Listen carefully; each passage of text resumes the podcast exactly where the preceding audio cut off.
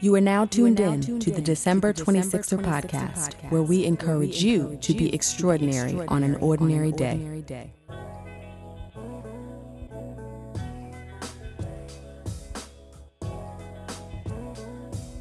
What's up, everybody? Welcome to another episode of the December 26er podcast. I am your host, Delisha, back again with our producer, Demarcus Adisa. What's up? Hey, what's going on? Can't stop, won't stop. Bad boy, baby. Starting early. You're starting early. So, we usually don't do these sort of duo episodes so close together. Um, but I wanted to do another one, which actually started in my mind as a solo episode, but I decided to ask Demarcus if he wanted to step in front of the mic again, mainly because having another person when we record these episodes just make, makes it so much more enjoyable for me. I'm not going to lie. I like the conversational element, even if it's not an interview, just having somebody to play off of. Um, it helps out a lot as opposed to just sitting here with no natural segues or transitions. You got to figure it out on your own. So that's the the main reason. There are a couple more reasons why I wanted to do this episode right now. First and foremost, episode 30, Tyrone Ross Jr. Amazing. Amazing, amazing interview. We are working on getting him back uh, in the studio. But that episode is I don't want to say it's trending because that has a, a certain connotation in the world that we live in. But let's just put it this way. The listens are still going up by the hour. So because the episode is so powerful and is still making waves, I didn't want to dilute it with like idle chatter with someone else or an interview that would not necessarily be as strong, um, especially because we are anticipating a part two very, very soon. So be on the lookout for that. So I thought, you know what? Maybe it's time to just take another pause, even though we just took one, even though that was a, a, a forced pause. That wasn't our choice when we were in the UK. Um, so I talked to Demarcus about it and was like, you know, what should we do? And he said, you should do a check in, like do like an, uh, we're getting to the end of the year, just kind of, you know, talk about some stuff, um, what have you. So, like I already said, I don't really like I shouldn't say I don't like them. I like the solo episodes. They're just more work. But let me say this. I have noticed in the statistics that the solo episodes and the episodes with you, bro, Demarcus, actually outpace the others, believe it or not. I don't really know why that is. You said it's because you're a star. I'm a star, baby. Plus, me and Alicia go together like Renee and Angela, you know. I'll be good. So yeah, it just works. I, I, I, you know, some may say, well, of course, your solo episodes are out, you know, pacing the others because they've been around longer. I don't think it's that. Like, I honestly don't, because just the speed at which, or the rate at which the listens increase, is just far greater um, with those. So I love the interviews. I actually love bringing people's stories out to the world. I'm not quite sure why this is happening, but you know what? You got to give the people what they want. And- Consistency is key. Yes, consistency is key. So, considering where we are in the year, considering what the statistics look like, um, and considering that powerful episode that we dropped last week, it just made sense to do this right now. Now, at this point, Tyrone is his episodes outpacing everybody, um, which is a great thing. It's it's really moving into some circles I could not even have anticipated. It's doing what I expected actually another episode to do Right. which is just crazy. Things just, you know, never turn out the way you think you are. You know, you think they will, but um, it's all for the good. All working to How the ironic good. is the uh, it that these self-described three-time Olympic failures outpacing everyone. I mean, really, that'll preach right there.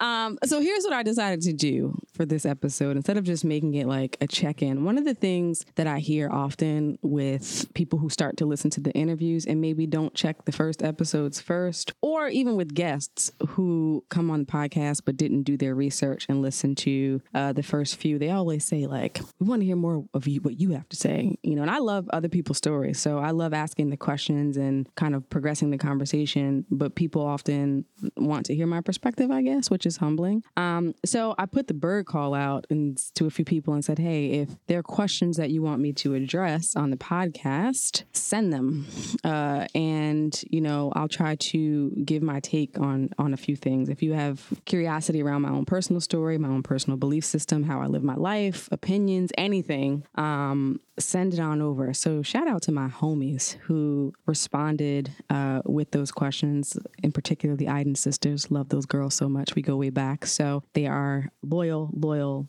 listeners of the podcast. So thank you guys for coming through in the clutch and sending these questions over. I have turned them over to our producer, and Demarcus is sort of taking the reins here, and we'll figure out which ones we're going to answer and in what order. I'm going to be a little bit surprised. I like to prepare. I'm a lawyer. That's what we do, but it's okay. We're just going to roll with it. So, you ready? I'm ready. Let's I was go. born ready. We out here rolling. So let's start off with the first question. Uh, you know, you're a lawyer by trade. I think I know the answer to this question, but um, the listeners probably want want to know when did you know law was your calling? Okay, so I don't think I've answered this on the podcast, but I know I've answered this question in other circles or in other forms of media. I grew up in the the Cosby Show era. Uh, say you what you want about Bill Cosby's tarnished reputation, but at the time, late 80s, early 90s, they were like it. They were the representation of a standard of excellence, I think, in black television. And so I, I grew up at a time when Claire Huxtable was like the perfect balance of, you know, mom of a bunch of kids, but also this powerful attorney. So I think that's like when the the seed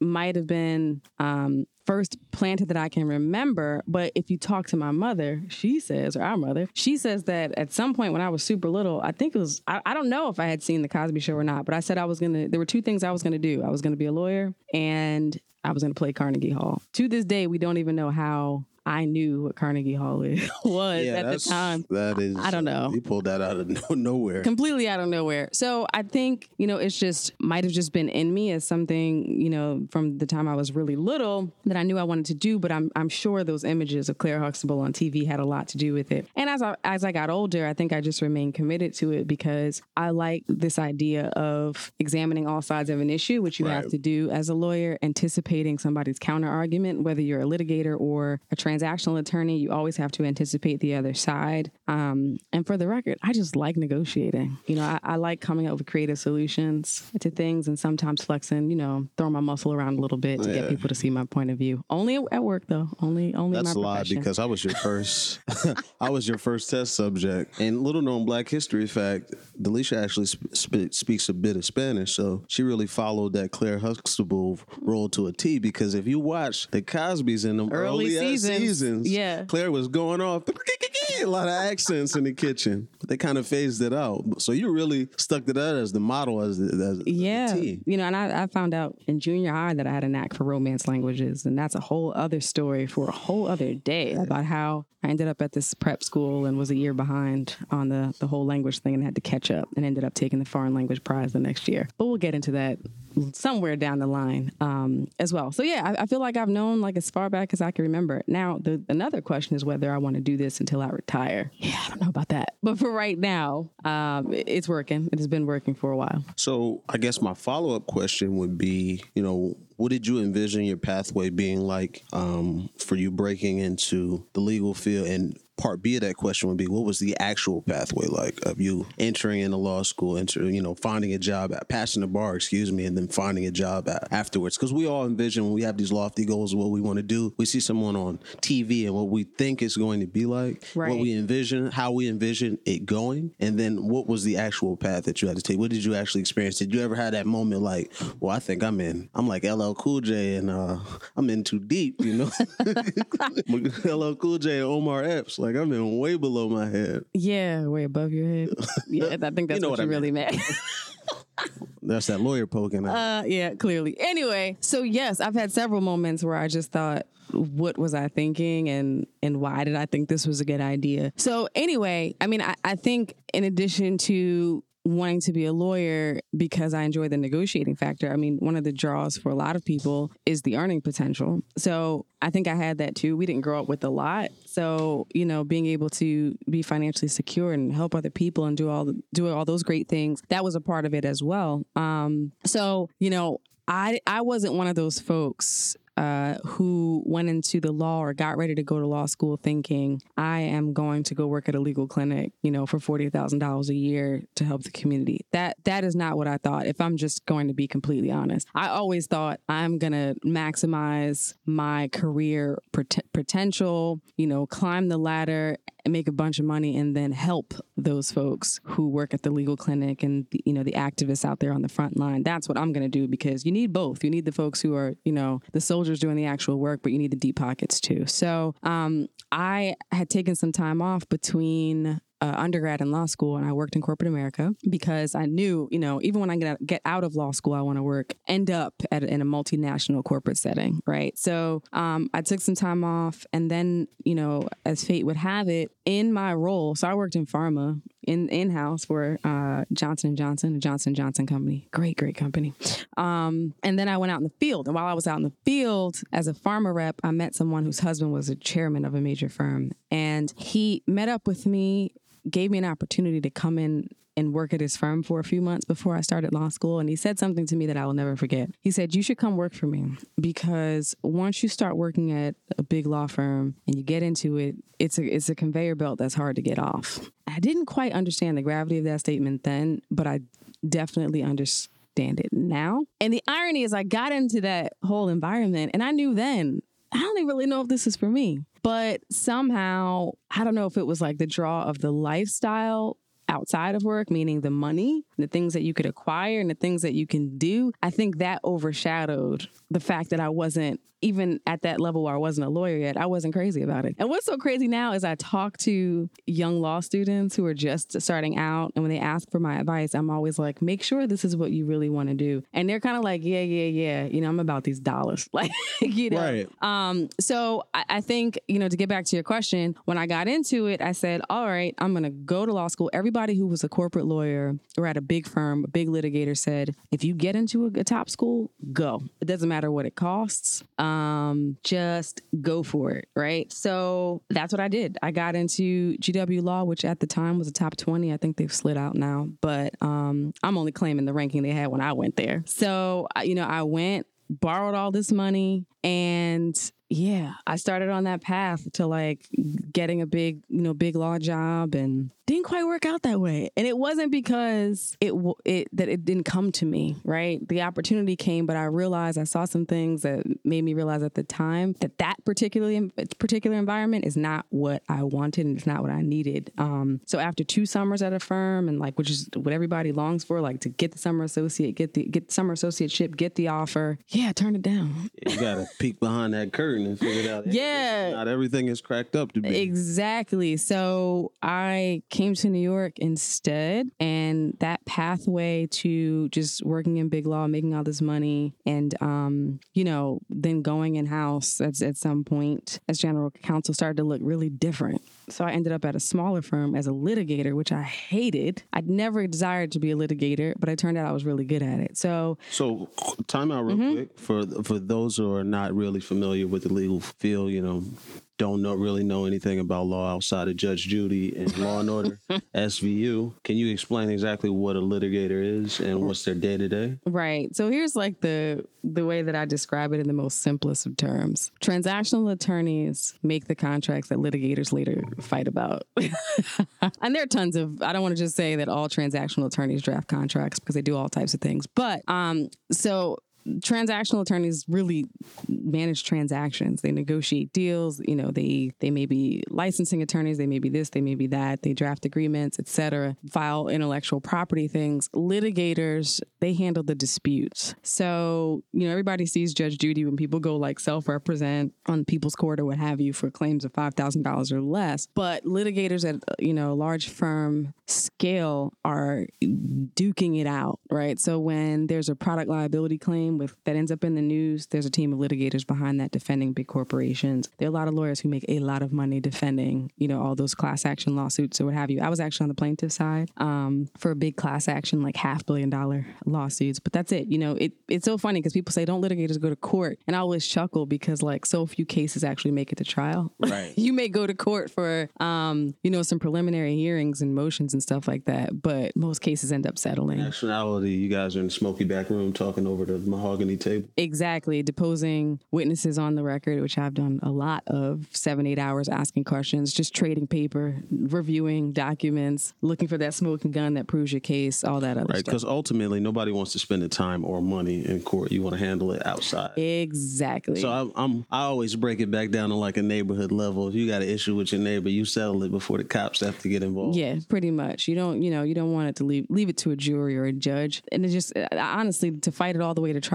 often is going to outweigh the cost of that will outweigh just settling Right. or far exceed, I should say. So what was the second part? Was there another part of that question that I missed? No, I believe you touched. Uh, oh, um, no, you touched both parts because I said, you know, what what did you envision it being, and then actually, what was it? How did that compare to your actual experience? Right. So I mean, the the just to s- sum that all up, I ended up being a, a, a litigator and then struck out on my own. I think I talked about this in the Higher Learners uh, podcast with Rudy Racine. If I went into it in a little more detail, if you want to check that out, it's on our Instagram page. There is an advertisement for that. But yeah, I was a litigator. Then I went out on my own and, and did that for a while, and then made another switch on the corporate side of things. So I've had a really non-traditional career path for the education that I have. Like I was groomed to just go big law, ride that out for a while, either make partner or go somewhere else. And I just totally detonated that for a number of reasons. Right. But it's worked out. It's been fine. Okay.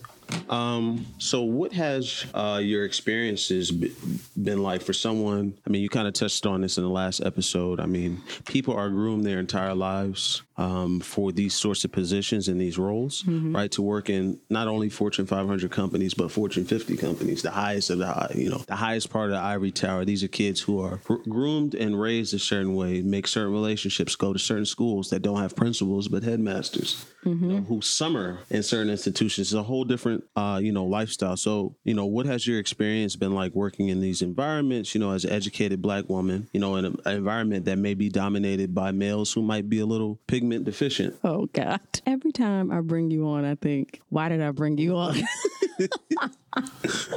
so ugh, this is a heavy question um, because you know i i ha- i do work in a field where it is dominated by people who don't look like me um, and there are a lot of great lawyers of color out there for sure. We have whole associations that celebrate our our strides in the field. So i don't want to make it look like you know i'm the only in a lot of these environments but the reality of it is i am. I'm one of a few normally. We're, we're scattered about. Um, and you know some people draw it along gender lines others draw you know others draw it along racial lines the experience that you have. But i think there are two things which tie into another question that we actually got um, when we made a call for this episode for people to submit what they wanted to know it kind of ties into that for me there are two things I, i've experienced i've experienced the implicit bias right of just in thinking that I don't know what I'm talking about because either the color of my skin or my gender. So an immediate knee jerk is to speak over me,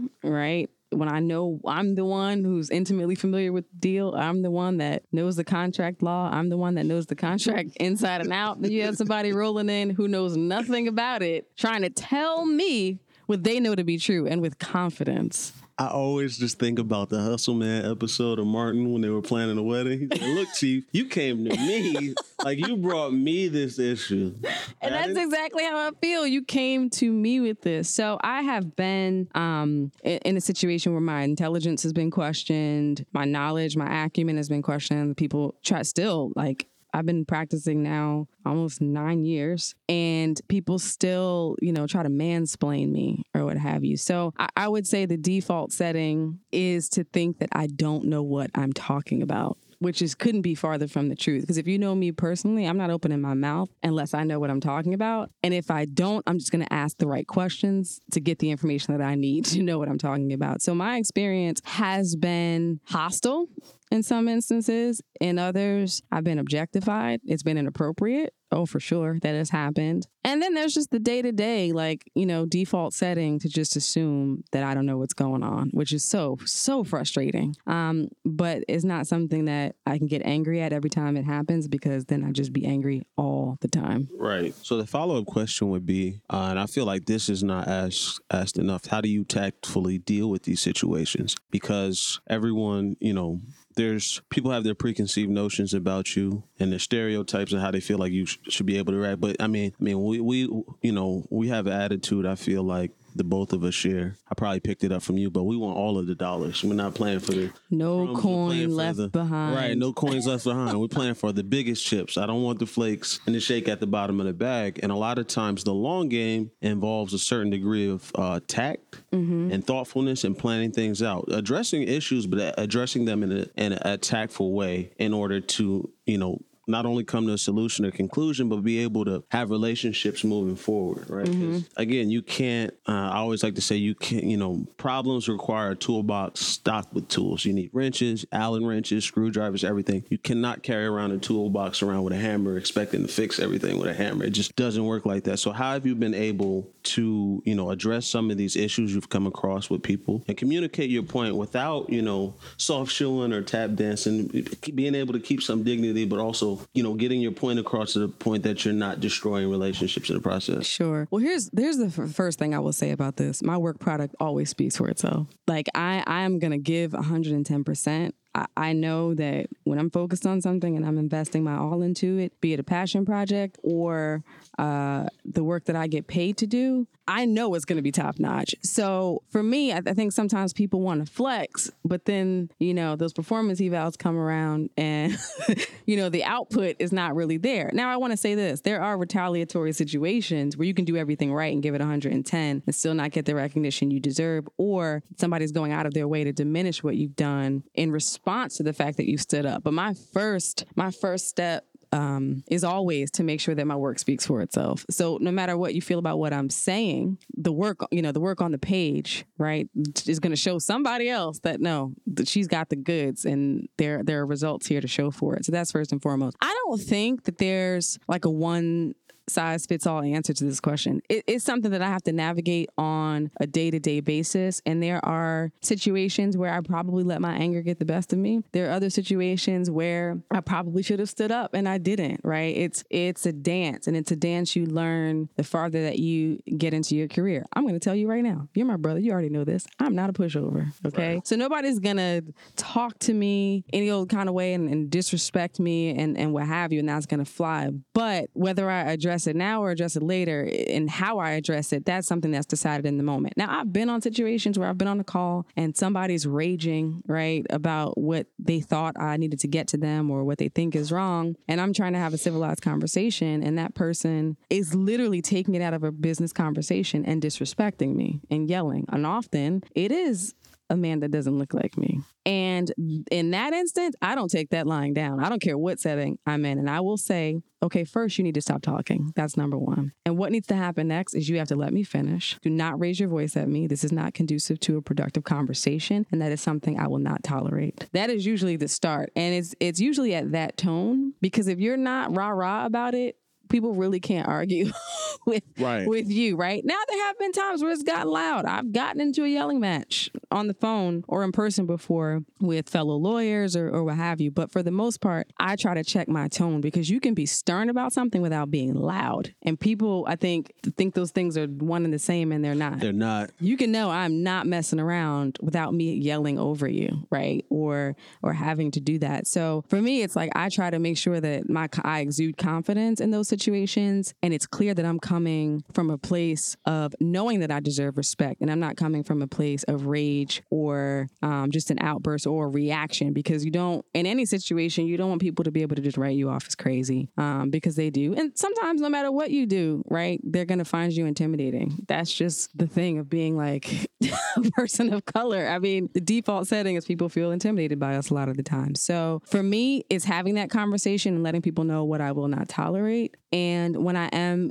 given the voice or the space to voice my concerns in certain settings about issues as it relates to diversity and things, I feel like I'm at a point now in my career where I, I, I can speak up. I'm coming with solutions as well. But the reality of it is, I've been speaking up about this since I was a summer summer associate as an attorney. It's part of the reason why I did not end up at the firm I, I was at because my comments were not taken to heart and the response I did not appreciate. So I made a six figure decision to walk away. Um, and that that six figure decision was not in my financial favor. But so I feel like I've always already always had it in me, and that's just something I want to encourage people. You're not gonna always get it right, or you may get it right for your own personal integrity, but the fallout from it may be de- detrimental to you in the short term. So you have to decide what it is that you can tolerate in terms of a reaction because everything you do does cause a reaction. If it's not the reaction that you would want, you have to decide whether you can live with the the result of that and, and how it might affect your life because it absolutely affected mine. Um, it all works out in the end, obviously, but there it, there were years that I was off on a different path because I made the choice to speak up about something. And when I realized my comments weren't being taken seriously, I knew that was not an environment I could be in.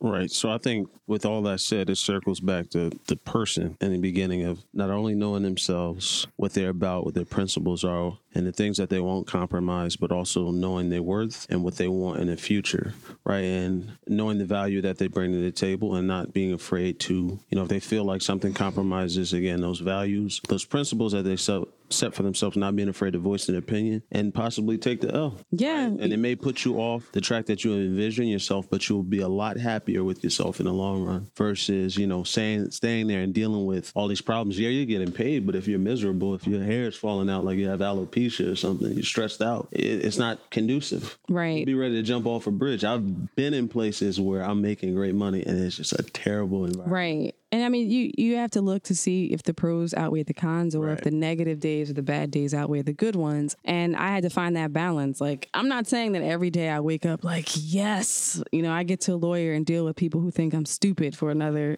another day. Um, no, and it's not everybody. I have a lot of people in my career who respect me, right, in, in professional circles. But um, you have to decide, you know, if is there enough there to keep me there that you know, so I'm not miserable every single day. And I take a lot of deep breaths. You know, there there are situations that happen, um, even in social settings around among professionals, where I'm just looking with a side eye, like, did that person really just say that to me, or did they really just ask me that? It happens all the time because that people don't even realize it a lot of the time. It's that implicit bias that is resting just below the surface. Um, so you know, you got to swallow sometimes. I'm not saying every battle you got to fight, but I'm I would not encourage anyone to just take it lying down and, and rolling over every time it happens. You gotta you gotta stand up for yourself for sure. So in hindsight, um, you know, 2020, uh, what lessons that you know now in 2018 would you tell your younger self starting off in your legal career? Go to the school that is offering you the most money.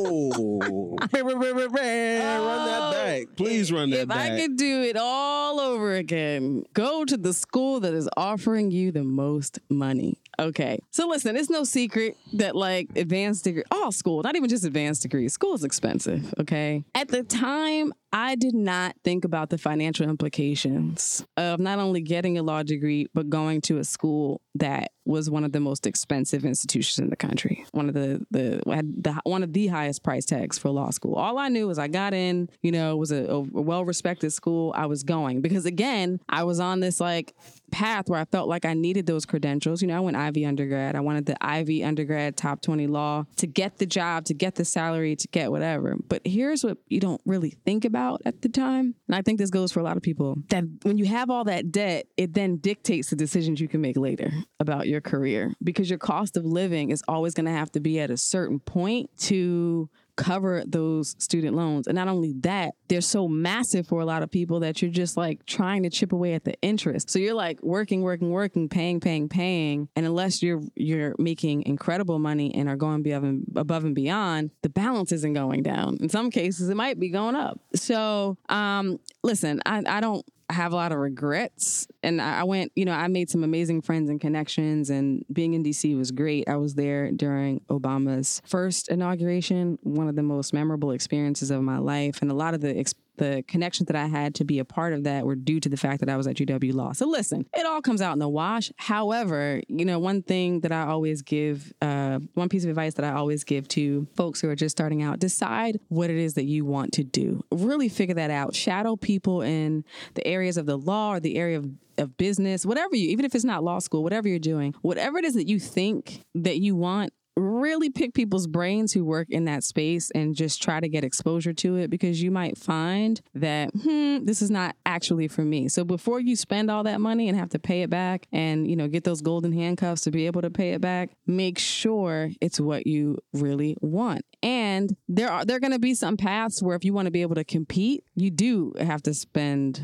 the pretty penny. But depending on your career choices, that may not be necessary. So I would just encourage people. It's what I would have told myself back then. Like, is this really what you want to do?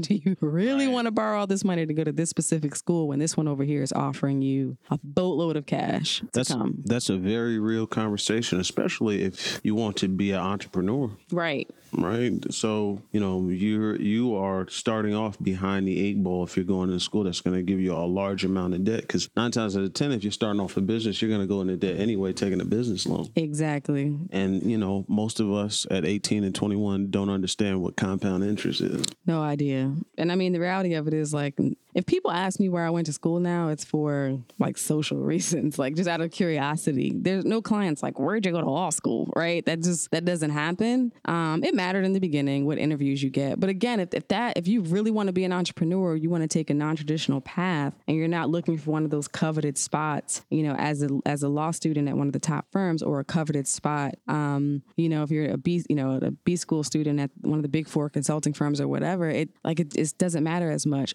And then outside of that, you have people who take a completely non-traditional path, like Tyrone was on the last episode, and land, you know, elbow to elbow with people who went to the quote unquote right schools. So what what your path is is your path, and just don't buy into the agenda if you think is not what you should be doing. Right, because a lot of time character speaks more than anything else in right. life experiences. Because I have sat down in rooms with people with these tier one top school degrees, and it's like, how in the world you must have forged your transcript? Legacy. no way. Legacy kids. All right, there's no way that you went to this school.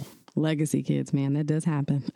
right. anyway, so you want to shift gears? Are there other questions? There are other questions here that have nothing to do with the law field. I'm surprised that people had that many questions about the law because, frankly, I feel like it's boring to other people, but I guess not. I, I guess people find it intriguing. All right. So transitioning, uh, you know, you are a Ivy Tier One law school, you know, educated individual who makes who does well for herself. You know, we're not gonna put you on blast. Please don't. The feds is watching and listening, so you know we don't want that the, that smoke. Um, but you know know, shifting gears, I mean, a lot of conversations today are centered around roles and gender roles and conversations. People, you know, are pushing for more equality, egalitarian thoughts, um, and relationships in their romantic lives. And do you feel in 2018, uh, do you believe in a 50 50 household, or do you believe a man should provide and set the vibe or set the table in your household?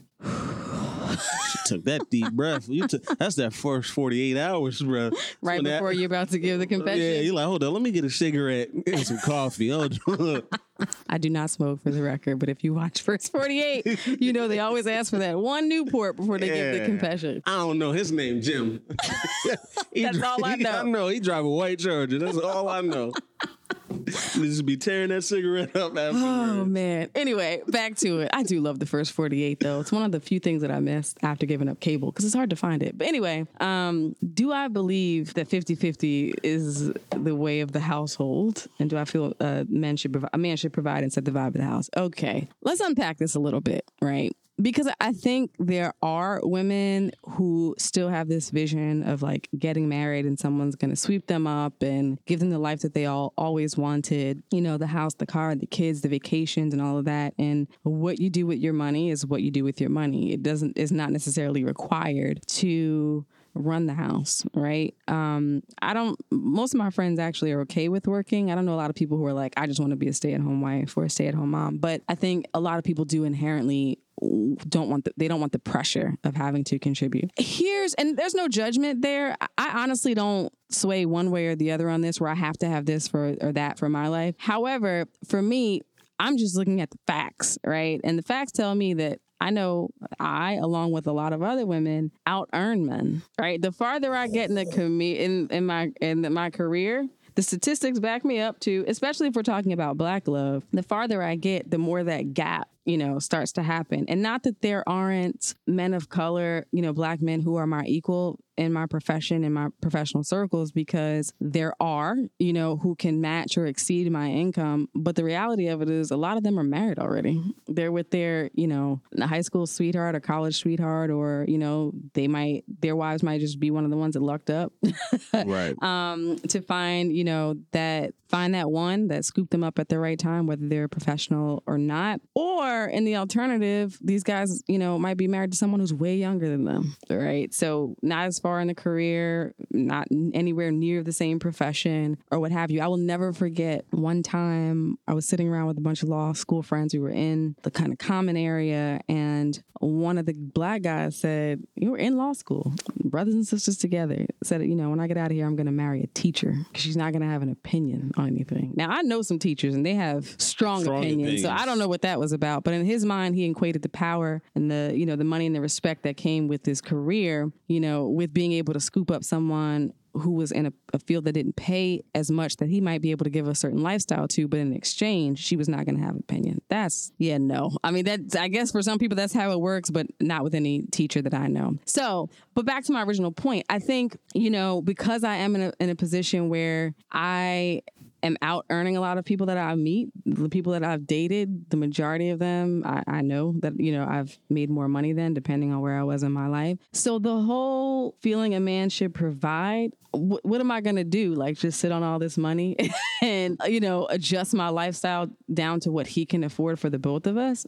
No, that's not going to work. So um, I don't think that that would work for me if, if I were in that situation, right? Or 50 50. While I would like it to be 50 50, at least we're coming together. And I just think for his own personal ego situation, that's probably what it needs to be at minimum, unless you're finding, you know, one of these guys who are looking for someone to take care of them, which not in my category of Looking eligible to be a bachelors. sugar baby. Yeah, no, I'm good. Um, so in the space that we're moving into with earning potential and earning power for a lot of women, I know for me, I had to accept that like I might be in a situation where somebody can't is not going to say to me, you don't have to work anymore, or you can go, ch- you know, chase your dream because I got it, I can hold it down. Can that happen? Absolutely. It could still happen. But for me, I'm not married to that. If that's going to be the story, you know, that's going to be the story. But if it's not, then we have to figure out what works for us. I mean, and I think part of my reasoning for thinking this way is because, you know, we grew up with grandparents where, you know, our grandfather went blind Right. you know, in his late 20s. So they went from being a couple, working class couple that were working together to build this life. And then all of a sudden, a disability, you know, me, meant that my grandmother had to work really hard and pick up a lot of slack. You know, our grandfather did what he could, you know, despite not having his vision, but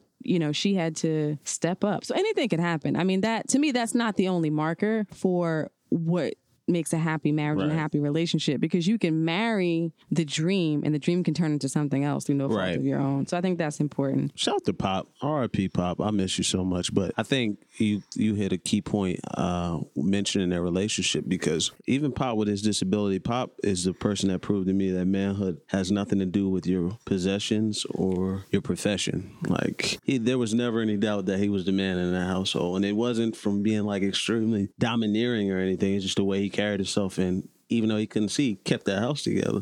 Exactly, which like brings me to the next part of this question. Like you can be the man of the house and not necessarily be the sole breadwinner or the one who's covering 99% of the bills because that just doesn't work for your situation. Um, so there are other ways to exude confidence and be a protector and show your lady that she's she's a lady in this situation, making her feel like she can she can be that if that's what she wants. Not all women want that. I know some alpha women who enjoy, you know, sort of wearing the pants or what have you. So I think there are other ways to exude, and that doesn't mean you know you stomping around being King Kong, like extra chauvinistic and trying to like stroke your ego because she's making money. I'm not talking about that, but you know, do the things that make her feel special and cared about. Um, I, I always admire my friends' husbands who do things like make sure their wives' cars are filled with gas, you know, on full on Sunday night. I think those are things, those are lost arts of prior generations um, that I shouldn't say it's lost because some guys do it. I witnessed it, but I wish it was more customary. You know, the things that that say, you know what,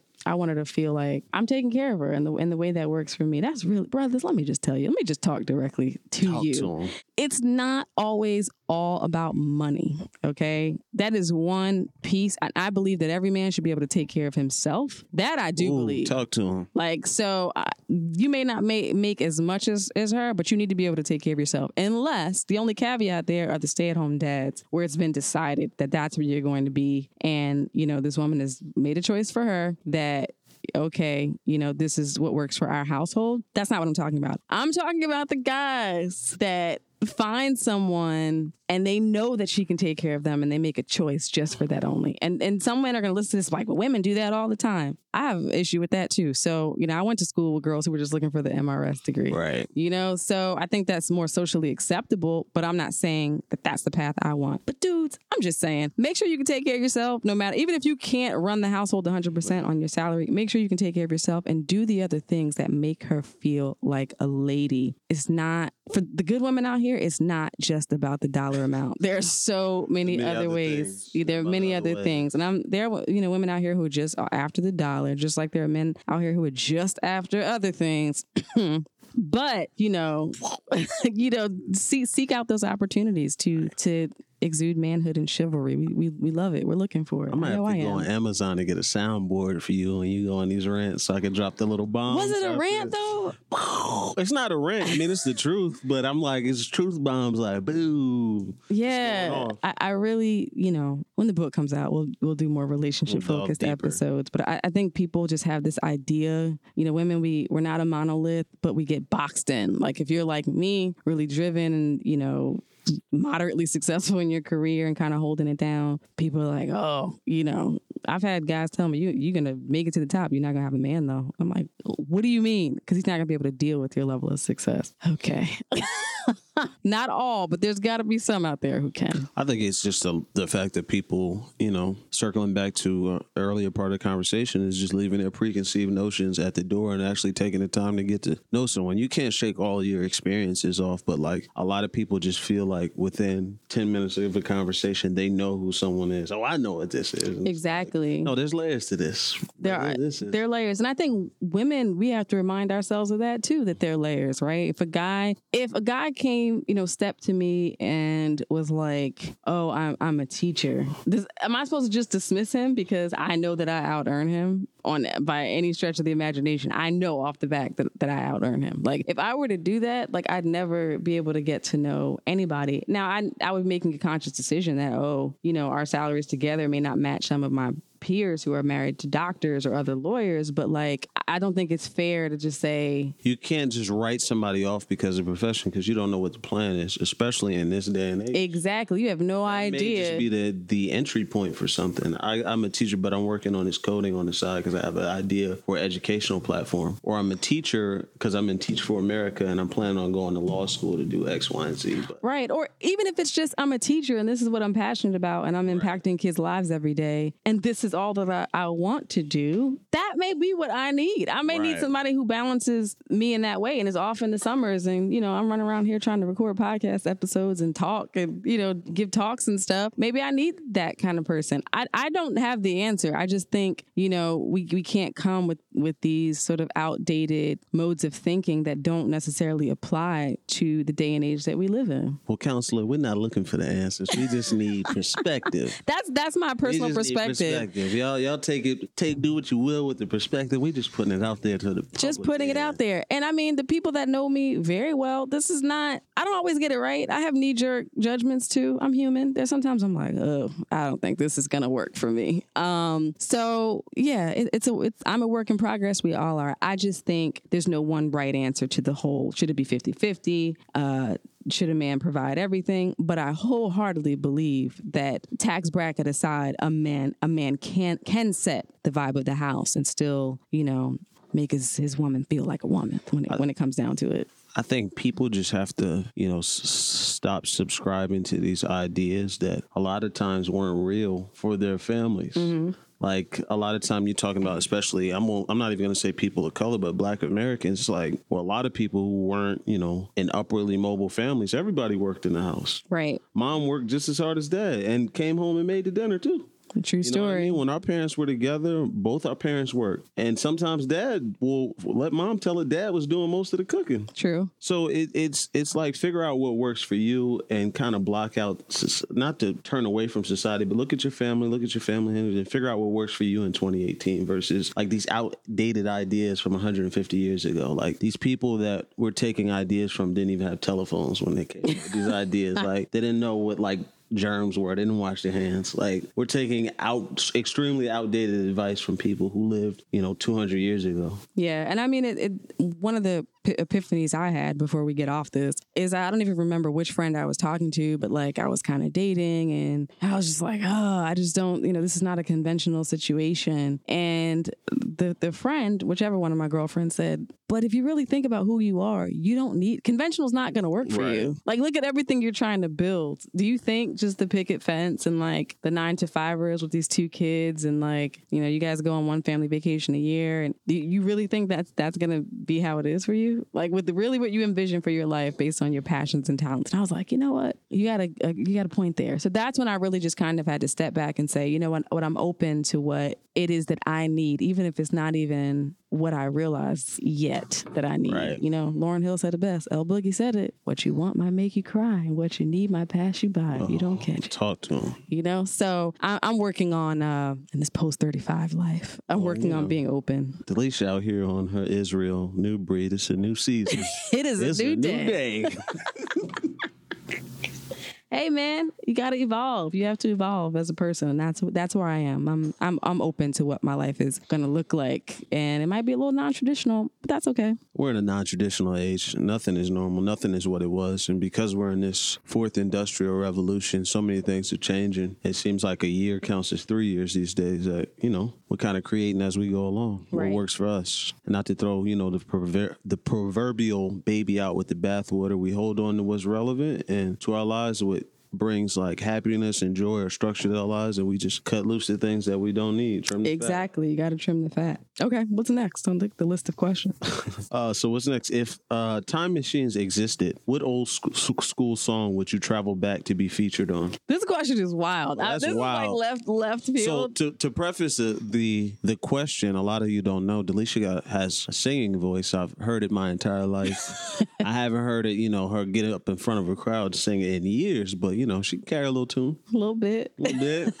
Yeah, so I think I said in the first episode that I was a music head. So I, I mean, I kind of framed it in the sense that I really love listening to music, but there was a time when I was heavy into the whole Heavy, heavy. And I grew up in this thing, man, standing on chairs singing uh Yes Jesus Love, loves me at the age of 2. So um but in early adulthood I was like all about winning that Grammy as a songwriter and stuff like that. So life is taking me in another direction. Maybe we'll get back to it here or there. But the the person that submitted this question clearly knows uh, about my past as a theater kid and a songwriter and all those things. So this one's hard, man, because all the songs that like I really, really, really love, I think they're so perfect the way that they are um, that uh, why mess them up with any kind of feature, right? But if I really had to think about it, this one song may not have been the most commercially successful, but like when I think of who I am and and what I believe in and and an artist that I really, really respect is in my top five, it would have to be Donny Hathaway, Young Gifted and Black.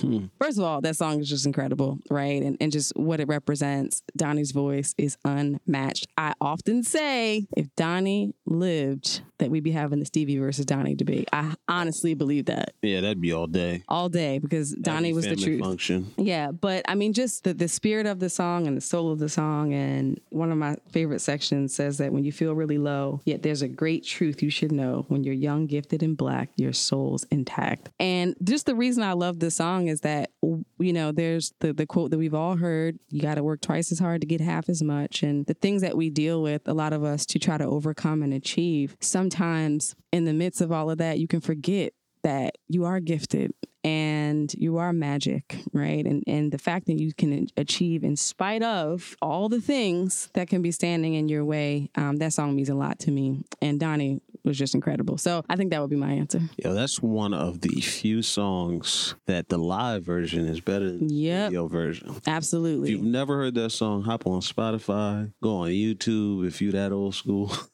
Apple Music, something, and just listen to the live recording. It's an amazing song. So you'd hop on Donny, you'd be in the back doing the backup vocals. Yeah, man. I don't even need like a feature out out front. I can do the backup. That's fine. I, I don't know A- anything for sure.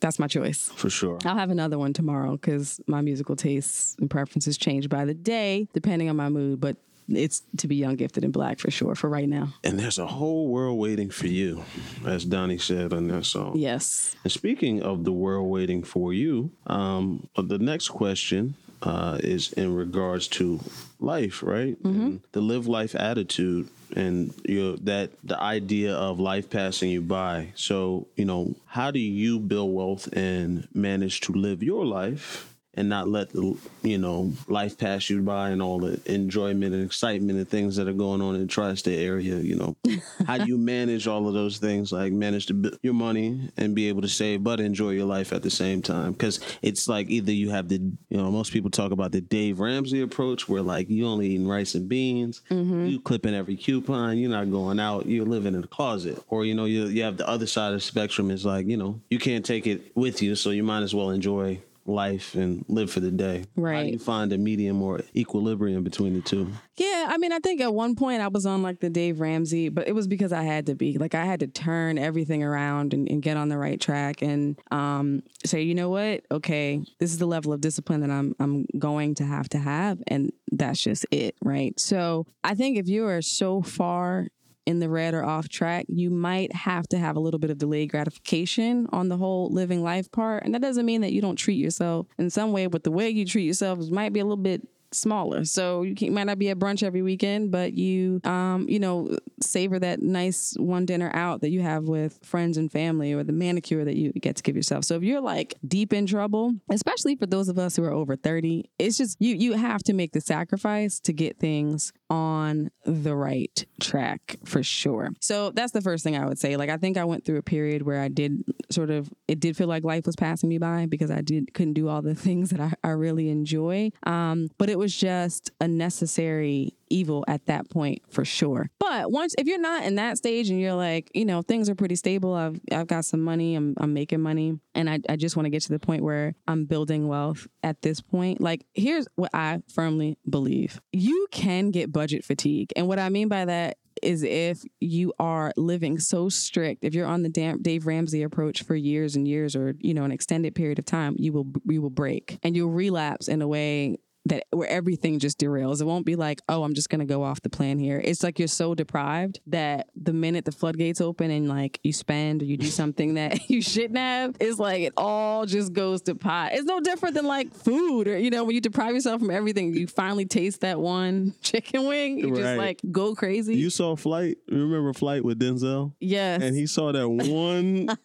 it was like that. Was, that other room was open in his Yes. hotel suite, and he saw that one airplane bottle of liquor. And they came in the next day. The whole room, whole room was trash, right? It was empty bottles everywhere. Yeah, so you have to find you don't want to be that person who drinks all the bottles in the minibar. You've got to find um, those points for, for gratification. So I am a big fan of like the reward system, and the reward needs to be something that you know that you particularly enjoy. So you can build we- wealth and and do things for yourself uh, to encourage you to keep going that you feel good about um, at the same time. Yeah, you might not be accumulating wealth at the same phase or you know at the same speed as you could if you saved every single do- dollar or invested it, but I think you have to have balance. So, you know, if you're if you're just starting out and you can only eke out 50 bucks or what have you or 100 bucks or 25, whatever, you got to find something a reward system that fits within that budget. You know, don't don't put yourself in a deficit for it, but just build it in. And then also, a lot of us have gifts and and things that can make other sources of income for you. So another thing that I've always been good at is like if there's a side gig, there's you know one thing that I would allocate to like a separate account that was just for like my rainy day fund. So when the items got bigger, the reward system got bigger, then it'd be like, oh, a vacation fund or, you know, what have you. So um, I think if you build in the reward system and just find the appropriate balance for you, and there are all kinds of apps and calculators out there that can help you figure out how long it's going to take you to achieve your goals. I think I've met, I've mentioned EveryDollar on here before. They have all kinds of levers. So you can figure it out. It, it, you don't have to take a shot in the dark to just say, and say, I'm just going to live my life and let the chips fall where they, they, they may or the other extreme, I'm just going to save, save, save. I, you know, life is going to have to pass me by. There is a healthy balance, but it's doing the math. A lot of us don't want to do the math. So you figure out how much to achieve your goals in tandem are you willing to sort of allocate to the things that you enjoy or you make you feel like you're living life. And I'll just add a caveat to this. This is probably easier for someone like me because I'm an introvert by nature. So no matter how much money I'm making, I don't have the desire to be out and about, you know, all on the scene or buying designer handbags here and there or whatever. My thing is vacations. I enjoy experiences. But again, I'm I'm at a place where I can budget for that. So I am not of the school of thought where you've got to live on the bare minimum and save every dime. Just do the math and allocate at the beginning to so you can feel like I am living life. It's not passing me by, but I'm also achieving my financial goals at a steady pace as well. And then according to your own personal appetite, decide how big that that version of living life can be, you know, in conjunction with the goals. What do you think about that? Amen. Amen and Selah. Selah. I will name it and claim it. Amen. My Lord. Oh man. Okay. Going off the rails. I'm, I'm sorry. Anyway, was that the last question? That was the last question. Listen, that was like a lot of law questions that I didn't expect. And then that whole song feature thing, definitely didn't see that one coming. Right out of left field. Um, but I hope this gives people a little glimpse into like how my mind works and also how much Demarcus derails the conversation when we talk with his jokes, which I really do love. Hey man, we gotta spice it up, man. You you keep it spicy. That that's for sure. You I'm keep trying it to spicy. find my balance somewhere between Nick Cannon and Donnie Simpson. You know? Green eyes with the turban. You feel me? Okay, we, we got to wrap this up. Listen, um, I'm glad we did this, man. I was like, I don't know what to do. I didn't want to have some idle ch- chatter interview with just anybody after the powerful episode that is still making the rounds from last week. Go check that out. But at the same time, I know, you know, we've got to find levity in all things. Um, that's how you keep going. We've, as a people, we've always been great about finding humor in crises as well, and and in the things that keep us up at night. We know how to laugh about it as well. It's a necessary thing because we are in the struggle still. In the struggle. For sure. So listen, if you have not checked out episode 30, I suggest when you press stop on this one, check it out. Check it and out. all the others. We've had some awesome guests. I don't want to make it seem like it's all about Tyrone and that's it, but you know, that that interview really pulled the curtain back on a few things. We've had great guests in the past. I just don't think anyone has been as honest and transparent as Tyrone has been. Absolutely. And I think it's such a necessary thing to speak about especially black pain Right. and and trauma and and what it means to to carry that and try to find healing and wholeness you know as well. That's an important important thing for us and one of the goals for this this podcast to make sure we create safe spaces to talk about those tough subjects in addition to the jokes and talking about career and all that other stuff. So i hope you've enjoyed this episode. Any final any parting words here Thank you for listening. Uh, and I hope you continue to listen. We can continue to grow this podcast together.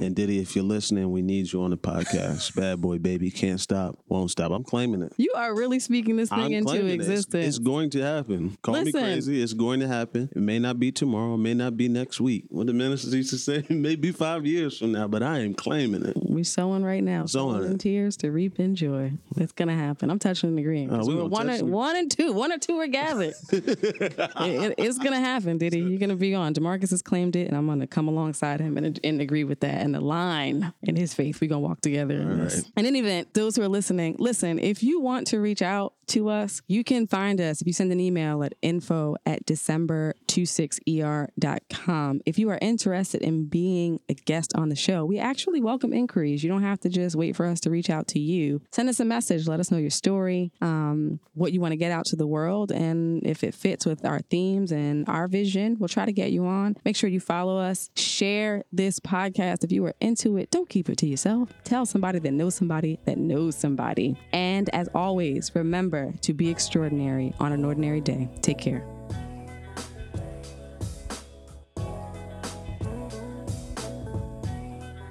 Thank you for listening to the December 26er podcast. I am your host, Delisha. This episode was produced by Demarcus Adisa, and music was provided by Thovo. You can find us on Twitter, Instagram, and Facebook at December 26er. That's December 26ER.